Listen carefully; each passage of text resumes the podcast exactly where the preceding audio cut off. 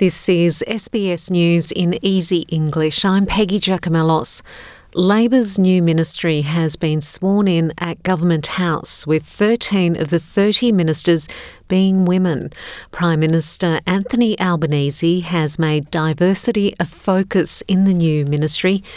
Early Childhood Education and Youth Minister Anne Aly has become the first woman of a Muslim background to be sworn in as a minister. President Joe Biden has met with Federal Reserve Chairman Jerome Powell at the White House as rising inflation continues to affect the country. But the president says he will not interfere in the Federal Reserve's work to contain inflation. My job as president is not to not only nominate highly, qualified individuals for that institution, but to give them the space they need to do their job. I'm not going to interfere with their critically important work. The Fed has dual responsibilities one, full employment, two, stable prices. Ukrainian President Volodymyr Zelensky has thanked the European Union for banning nearly all oil from Russia.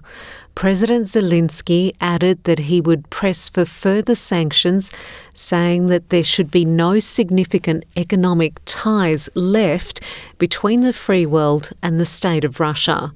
Mr. Zelensky says the EU's decision to cut Russian oil imports means that Russia will no longer be able to finance terror at, to the same level. European countries на значне обмеження імпорту нафти з Росії, і я вдячний усім, усім, хто працював для досягнення цієї згоди.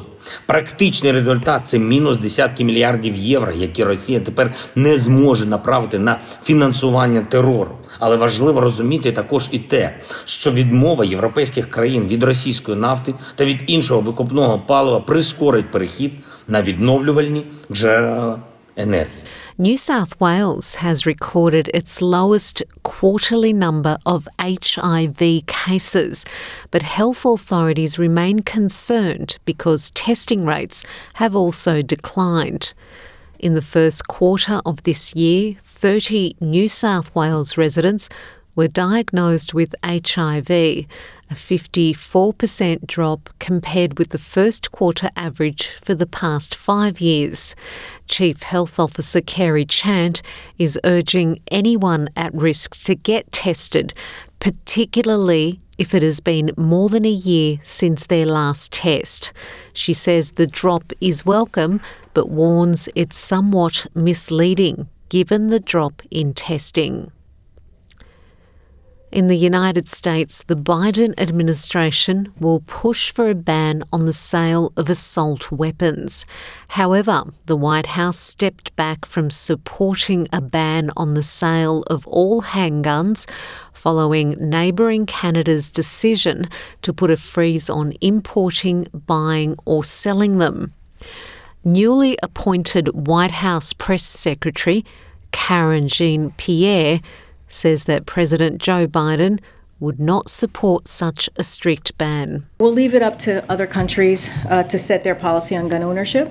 Uh, the president has made his position clear. The United States needs to act, as I just laid out. He supports a ban on sale of assault weapons and high capacity magazines and expanded background checks to keep guns out of the dangerous hands. He does not support a ban on the sale of all handguns.